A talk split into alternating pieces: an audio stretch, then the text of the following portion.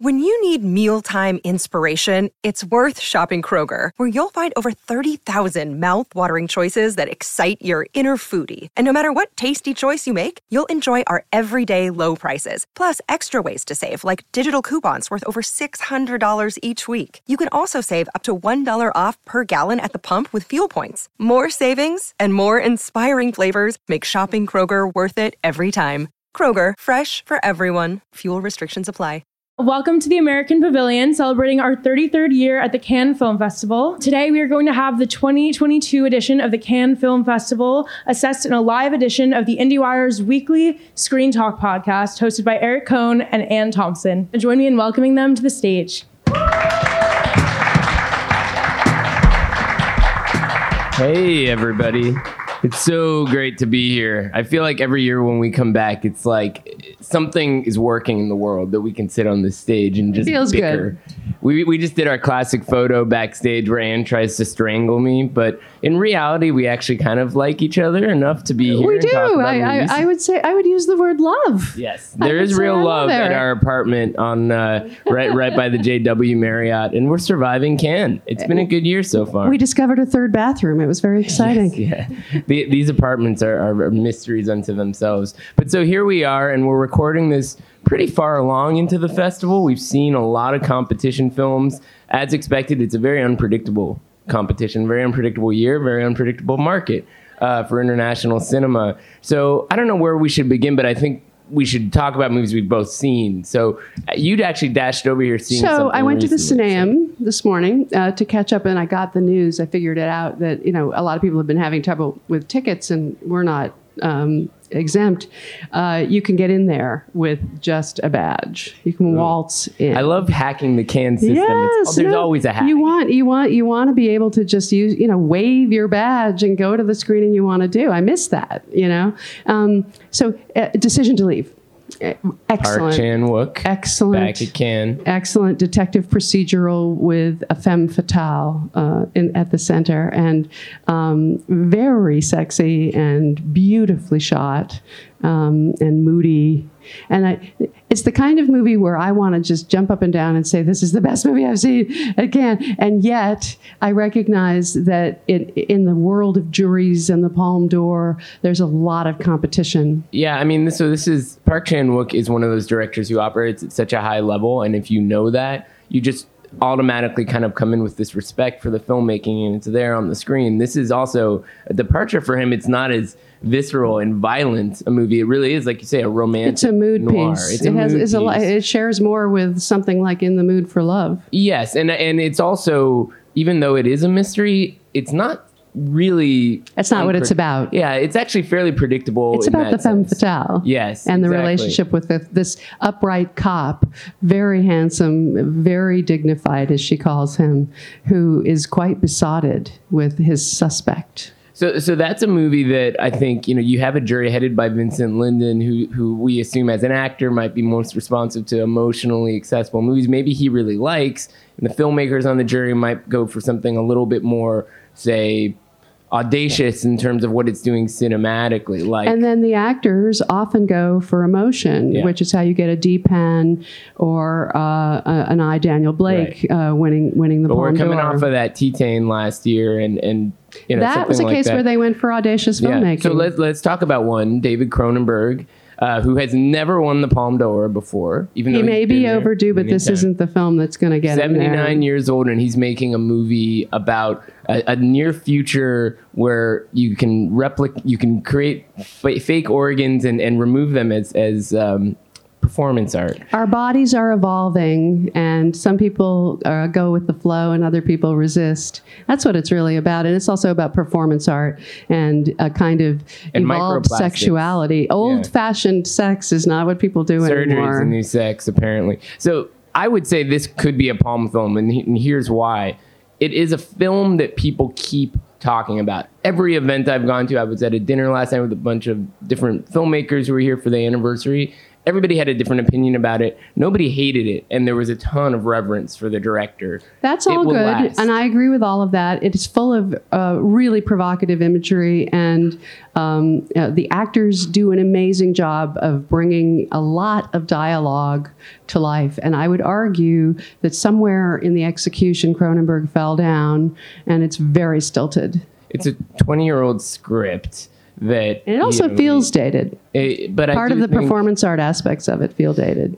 But I mean, look, there's a guy with ears all over his body dancing around. I've never seen that in cinema before. That's what people keep talking about the vision, the fact that it gets you talking. People want to see it again to look at certain areas. What matters is what the jury is saying inside the jury, and they're not talking to anyone. They're anyone not else, talking. and they're they not see reading me walk reviews. up to them and they and they look they terrified. look the, the other way, right? So I would say that's not irrelevant. It may be true in terms of maybe the movie doing well at the box office because there is a lot to discuss, and it is provocative, and it is old Cronenberg. And Neon is releasing that very smartly, I think, right after this festival. Yes, you're I not gonna agree. get better buzz than the Cannes buzz for the one like that everybody's talking about also is Triangle of Sadness, the Ruben Ostlund. Speaking of Neon, which was picked up by Neon for a very hefty sum, somewhere in the range of eight million dollars, is the Some rumor. 10, you Uh, never really know. But They there was a- making it sound like I more. know there was a bidding war, and they waited until Cannes to- to negotiate. They waited for the public screening to negotiate, and um, they. Uh, have a commercial movie on their hands. And the reason I can say that is that it was been the subject of discussion ever since it screened. And I sat in a press screening where, you know, they look to be critical, uh, where they laughed their heads off and applauded in the, middle of the humor movie. of the movie is undeniable, even when people. It's I wouldn't necessarily say it's a Palme d'Or winner.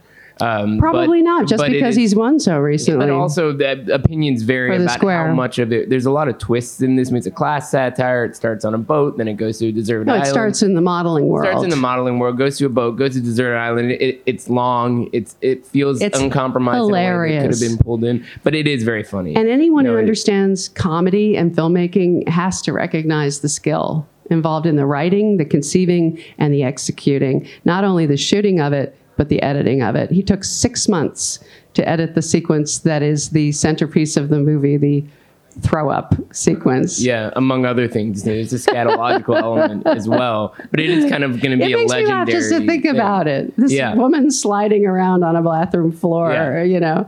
I mean, that's Um, a movie that absolutely needed the Cannes launch to get to where it is because even if you look at the reviews, or some people are picking it apart in different kinds of It's ways. It's mixed, the But response. You know, I mean, they needed that reaction That's to right. show it's a theatrical and that's why they did it, and that's what festivals are all about. Yep. You have to, and what, that's what comedy is about. He even previewed the movie uh, repeatedly. You know that that's how good this movie is. It it. I just have I just have a certain awe in in terms of the. Uh, execution of something like this you know you can't you, you can't just say it's mainstream and and write it off it's it's It's not mainstream. it's not It's a weird movie. in the world of in the world of Cannes mainstream, of perhaps. Cannes it is a crowd in pleaser. our little bubble here. There's a crowd. It's a crowd. It is not high art in the usual sense. Yeah, I always say, I mean, this is my fifteenth Cannes. I don't know if you've if you've been keeping I've track. stopped of counting. She's way ahead of me, but I do feel like coming back here,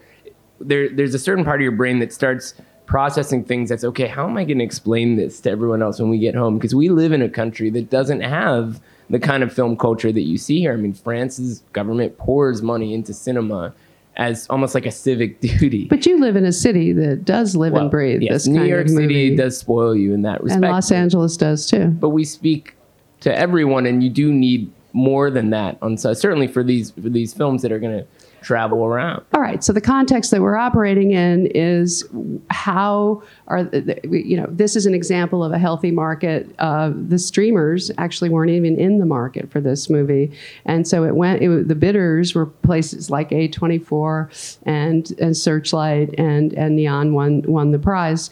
But it, it's a it's a very big question mark. What kind of world these movies are going to be released in? And we need movies like this, like everything everything everywhere at once. We need movies like this that play, that that get people into the theater to get people talking. Yeah, and we've seen some other films this year that seem like they could work in theaters in theory, but for a different kind of audience that may or may not be going anymore. Like the new James Gray film. We should talk about Armageddon Time. played pretty early in the festival. And it's still one of the best received films. It, it was well received, but this is a film that is is much more familiar. You know, it's not taking some wild gambles. It's a familiar period piece. in a way, it's a straight on family drama, uh, squid and the whale kind of thing. You know, it, Yeah. it is it is very personal. It is very autobiographical. And he talks about uh, James Gray talks about the lead kid that is who's basically his younger self, Yeah. and and He says that. it's that he's that it's him, Right. The guy's playing me. Right, and and James Gray is a fascinating Cannes filmmaker too. I remember coming here in 2007 was We Own the Night. I think it was that year, and realizing how what a big deal James Gray was at Cannes because in the U.S. It's the only place really where not. he is a big yeah, deal. exactly. And yet he's he keeps getting actors want to work with him. He gets in this case focus features to finance. This could be his most accessible film Yeah. to date, and yet it is dogged by uh, an almost predictable problem that uh, he chose to tell a story of a young white guy and a young black guy and their relationship and what happens to them and it's a it's a little bit uh, about white guilt because of course it's about Because he how has it. he has all the right things going for him that the black kid doesn't have. And there are a lot of people who object to him telling the story. Yeah, and I think the discourse around that movie will be one that we'll have to follow. But the question is, how does it translate? I mean, Focus will want to probably relaunch this as a fall title. I'm sure it'll be New York Film Festival, centerpiece, If, something yeah, like all that. kind of thing. So we'll see how that kind of conversation evolves. I mean, diversity conversations at Cannes are usually different than the way they are in the U.S. because you're dealing with this more global reach. I mean, you're you know I've seen a lot of African films here this year, which are it's fascinating to see films like Boy from Heaven, which is an Egyptian story, or Joyland, in a certain regard from Pakistan, and you know you do see a different kind of scope, and so the the kind of it's harder to figure out what is the real discourse back home and how does it compare to the way these films are seen here. So we'll see how that moves along. One film in that respect we should talk about is the Dardenne brothers movie. This is one of my favorite films, Tori et Lakita. Um, it's it's a it's a, a movie with a mystery at its center. The um, um, there's a, a brother and a sister, and yet uh, the sister can't. The older sister can't get her papers because the powers that be don't believe that there's proof that they are actually related.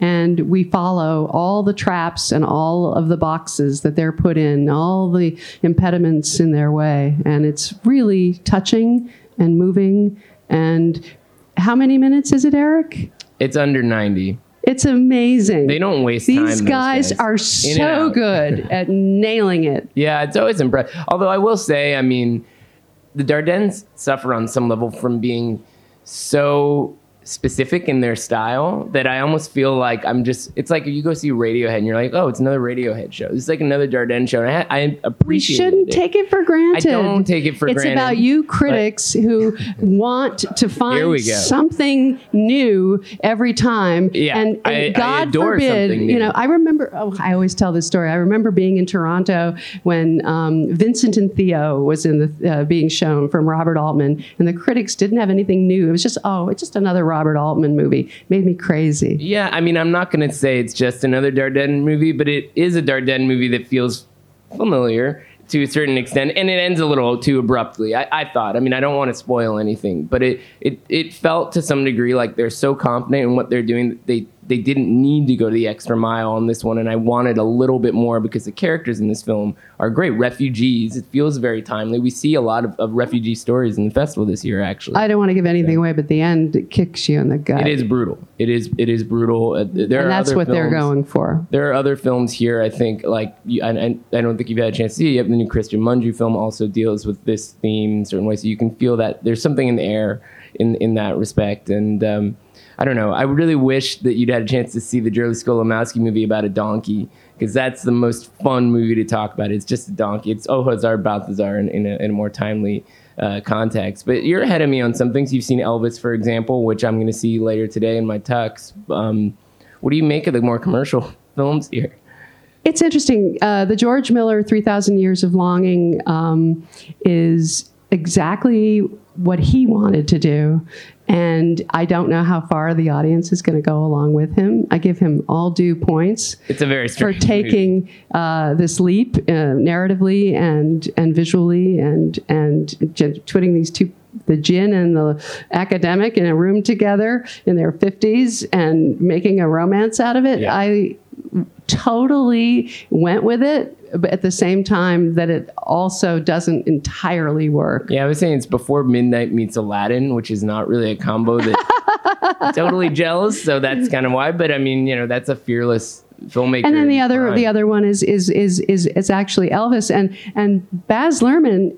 It's exactly what you expect from Baz Luhrmann. It's Baz big overload. and dazzling and audacious, and he crams stuff in and and gets as much intel in there as he possibly can. And Austin Butler is going to be a star, and we shall see uh, how bad the reviews for Tom Hanks will Yeah, I actually was, wind up. wondering.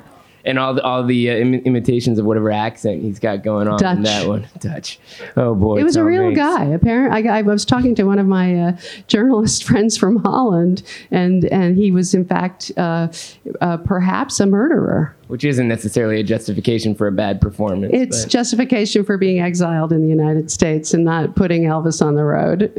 Well, I'll get a chance to see it eventually and, and catch up, but that's not coming out for quite some time. So they get the kind of dazzling can response. June. Yeah. That's a not so far away. Yeah, I guess so. End of June. It's all relative. No, that's Every why it's here. Like no, that's why Yeah. it's playing so late Yeah. here. It's going to be launching the. A lot of these big movies are really about their year. I've I was arguing with someone about who saw Alex Garland's Men, which is already opened in the states, and, Yeah. and I I said that's not at the festival. and it was I forgot. screening. Yeah, yeah. I forgot. But it, but it did get a very good sort of international launch in Directors Fortnight, which is a different way to position a film here. So before we open up to questions, we should talk about that actually, because competition. I never really thought about what the competition meant at a festival until I started getting into discussions about it here. The way the compet it's like if you see a movie and you like it, the first question is why isn't it in competition? Like that's a thing that's hotly debated here. So, all right, this is, this relates to the Thierry Frémaux question, which is that as much as we respect him and we know he loves cinema, he loves it so much, and he's been on this podcast. Yeah, on this stage. He gets slammed a lot because uh,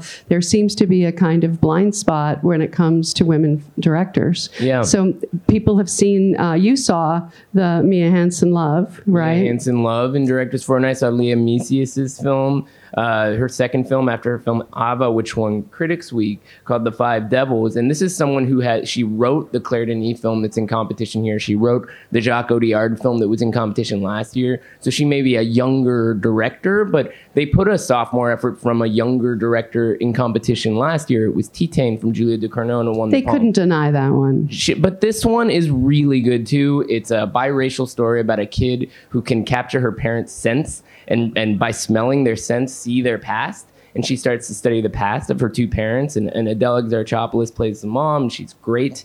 Um, it would have done really, it would have elevated her to a competition director and she would have stayed there. And that's the kind of decision that makes But. One Fine Morning is the other one that people seem Right. to love a lot. Right, which was picked up by Sony Pictures Classics here.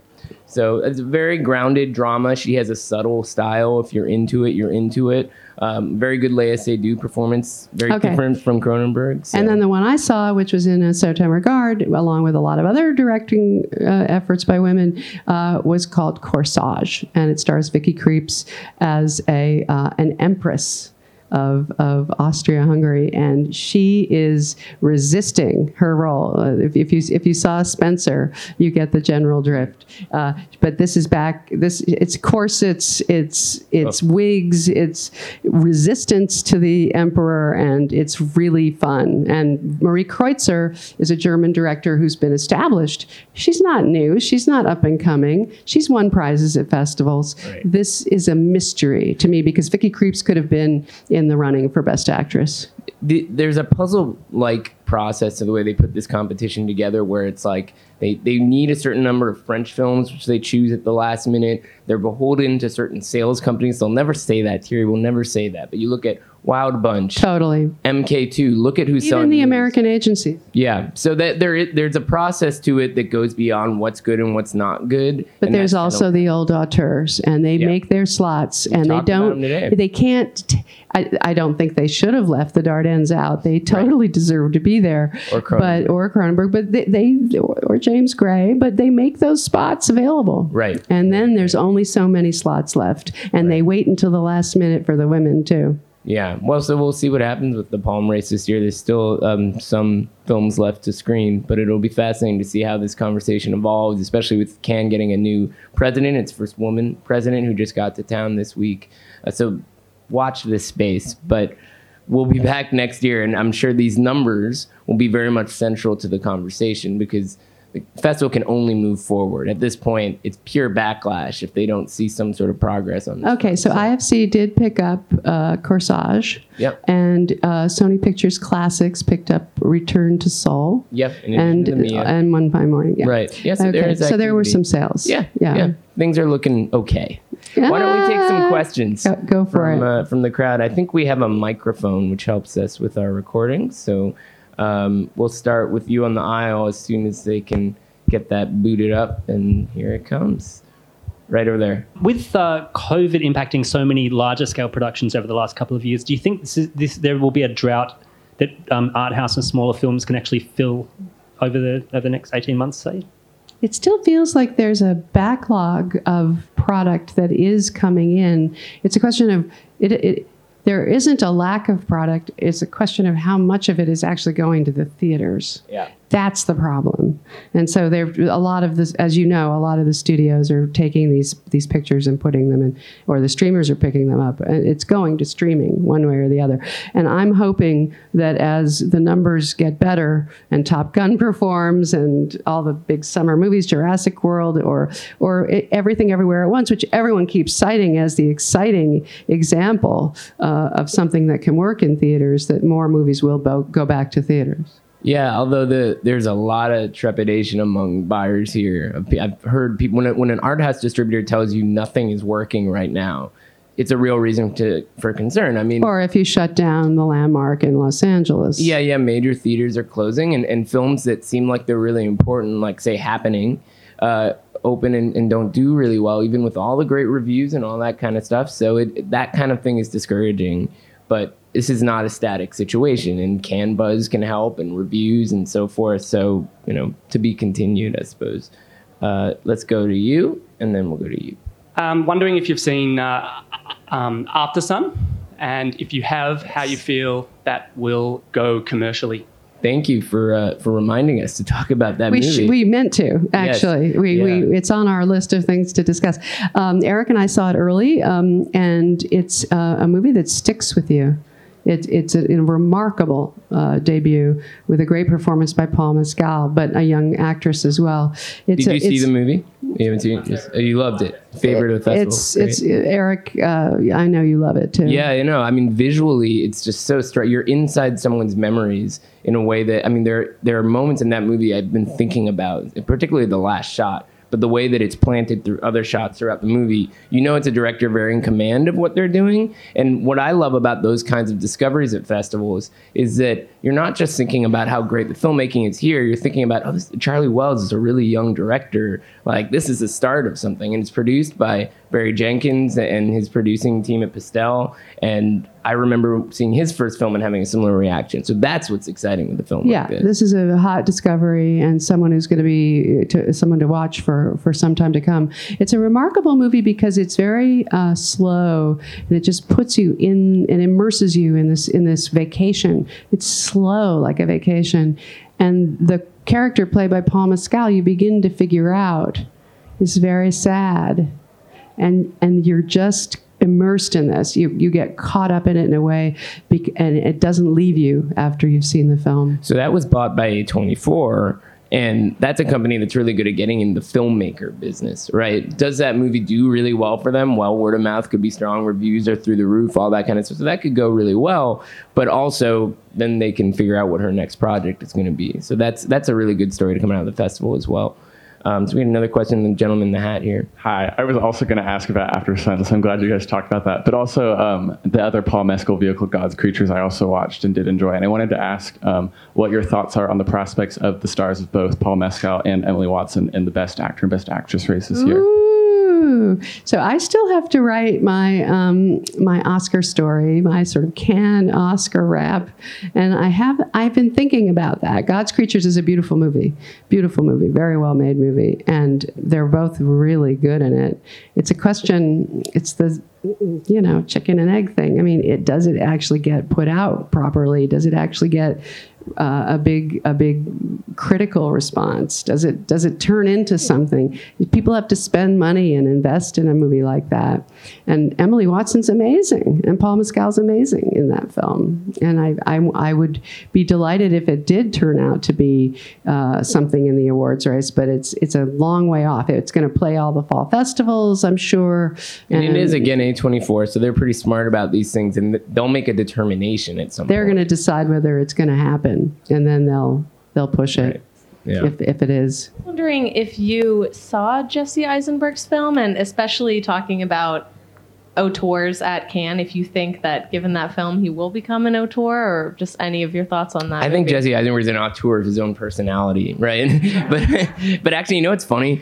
Both um, kid, both children in The Squid and the Whale. Uh, have their directorial debuts at Cannes this year. Jesse and, and the younger actor Owen Kline, who directed this wild movie. You should check out called Funny uh, Funny Pages in Director's Fortnight about an underground comics kid. Um, it's I don't know exactly how that happened. They're very different in age. When you finish Saving the World, I saw it Sundance. Me too. Yeah, it's it's Sort good. of in the rear view for us. Yeah, exactly. But it's a good film to it opened the Critics Week section, which is only for first and second features. I think he I think it is in, in some ways an extension of his personality. You know, it's a little neurotic, but also kind of sensitive at the same time. And Julianne Moore is really tran- transformative. That's the real selling point. Absolutely. So yeah, maybe he'll. He's be a smart auteur. guy. He's gonna go places. He writes, you know, Jesse writes plays and stuff. There's a body of work there. So this is just sort of the next chapter in that evolution of sorts. I wasn't sure if you'd both had seen uh, the Silent Twins yet or heard about it from your constituents because so I was at the premiere last night and I thought re- the reaction was mixed. And then it had this seven minute standing ovation, so I wasn't sure if y'all had- Ignore the ovations. Yeah, everybody times Everybody. it's like you behave at Cannes. You go uh, like I went. You know, you you applaud. You do you do your job. You know, it's the audience's job to stand there ad nauseum and applaud. And and if you don't, it's it's it's like you're not being polite. But it, it doesn't mean anything. It But really but doesn't. it is funny how it's like back home, people hear about these things, and some media love to write about them and time them. Last night, I was standing around after this Louis Garrel film, which was pretty funny, and someone looked over at me and was like, "That was like seven or eight minutes, right?" And I was like, I was not timing that because the truth is, you see how manufactured it is. Because there's always going to be that moment where they don't they don't do Q and A's here after the screening. You know, it's just the lights come up and you Thierry applaud. waits just for the right amount of time because he doesn't want to cut off the, the applause, and then he hands the mic to the person and gets them to say something. Um, and it's it's a it's a it's a performance. It, the whole thing is a performance, and it's part of why Cannes is um, uh, such a draw for for filmmakers. You get that moment where the the microphone booms and says "Lotte," Right. Brett Morgen. Yeah, as he does some and terrible he has dance his moves. moment, yes, and and and they love it. They love going up the steps, the whole routine, and that applause is part of it, and it makes them feel good for five minutes until the bad reviews come in. Yeah, well, that, that's a, bi- a big change. I mean, just a couple years ago, we used to see and write about the films after 8:30 a.m. press screenings. So by the time the red carpet came around, they would know what critics thought. So you know, michelle Michel Hazanavicius, when he brought the search here, he said it was like facing a firing squad because he already knew that people didn't like his movie. So they've changed that now. They've preserved so the screenings are at the same time, the press screens are at the same time as the premiere, so they can be more relaxed, and you can see that now in a Absolutely. different kind of way. So he asked about Silent Twins, which I couldn't see, but I think you did. Uh, That's one of those movies that that uh, is trying to adapt. I. I think that it's a it's a book, uh, a true story uh, about these two silent twins and what happened to them in the system.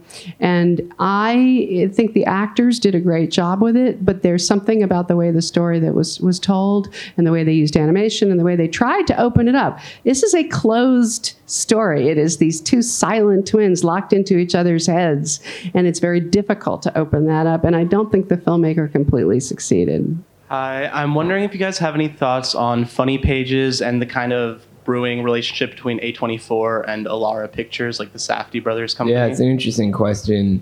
Uh, so the Safdies produced this movie, which is very in line with their work, and they have a very good relationship with A24. They have a first look deal with A24, and it makes a lot of sense. I mean, these were guys who their their sensibilities were not seen as commercial. They first came to directors Fortnight and Cannes with their first film, The Pleasure of Being Robbed, and they were the only American film there. They were definitely more appreciated in this context than they were back home. But that was a very small movie that IFC films put out. And I think what, what happened was that there was a real hunger in, within the industry among actors to get better material. And the Safdies were working in this kind of gritty, fast and loose sort of way that was attractive to people like uh, Robert Pattinson coming off of Twilight wanted to do so. He does Good Time, which helped that movie get into Cannes competition.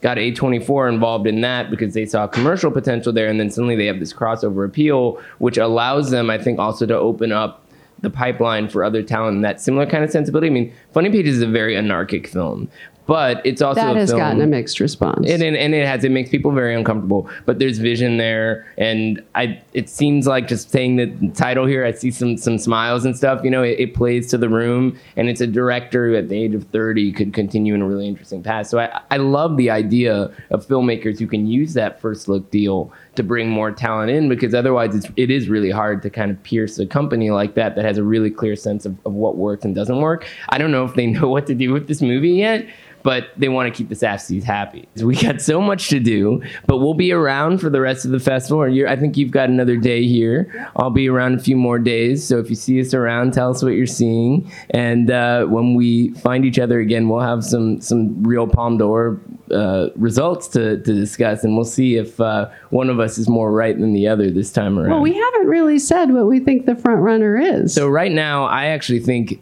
it's Cronenberg, and as I said earlier, oh, I Oh, think no. it's because of that respect. It's because, but we still have films like Lukas Dhont's Close, which hasn't shown yet, and the buyers who saw that earlier are really high. All right. So. what film elicits the most emotional response The of all Donkey the movie. films we've seen here? the Donkey movie you haven't seen. really? It's very emotional. I mean, it's also very accessible. You could show it to a 10 year old and they might be a little scared by it, but they'd be able to follow it. And Jerzy Skolimowski is a very respected Polish director, 84 years old, and he's made this really interesting. And which movie. film has the most relation to what is going on in the world? Holy Spider is an interesting example. That Uh, that is a possibility. Uh, I could see differing opinions about Right. the quality of the screenplay and stuff like that, but it, it, could win it's, something. it's a, it, uh, it feels it feels like a heavy hammer, cruder version of what Asghar Farhadi would do. and often with films like that, where it's like you start to pick it apart immediately, it's easy to see how the jury might too. And you need you need something that feels like it could be consensus for some reason. You know, there's some a lot of previous Palme winners here, like Cristian Mungiu and the Dardennes, and that that will come up too. Oh, But that's going to be an issue. They may not want to go with Right, someone who's won before. So which it's kind of takes Östlund out. I understand your your argument. She didn't that- believe me about Titane last year. I just want to say That's for the not record, true. I knew Titane was in the running. in the running. Absolutely. Why wouldn't it be? Come it on. was pretty amazing when that movie won, though. So, in any case, watch this space. and thank you all for being here. It's always fun to, to do this in person, and we'll be back next year. Indeed. Thanks, everybody.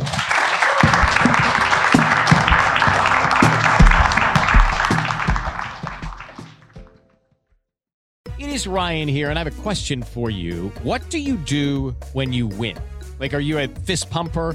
A woohooer, a hand clapper, a high fiver. I kind of like the high five, but if you want to hone in on those winning moves, check out Chumba Casino. At chumbacasino.com, choose from hundreds of social casino style games for your chance to redeem serious cash prizes. There are new game releases weekly, plus free daily bonuses. So don't wait. Start having the most fun ever at chumbacasino.com. No purchase necessary. Group. Void were prohibited by law. See terms and conditions. 18 plus.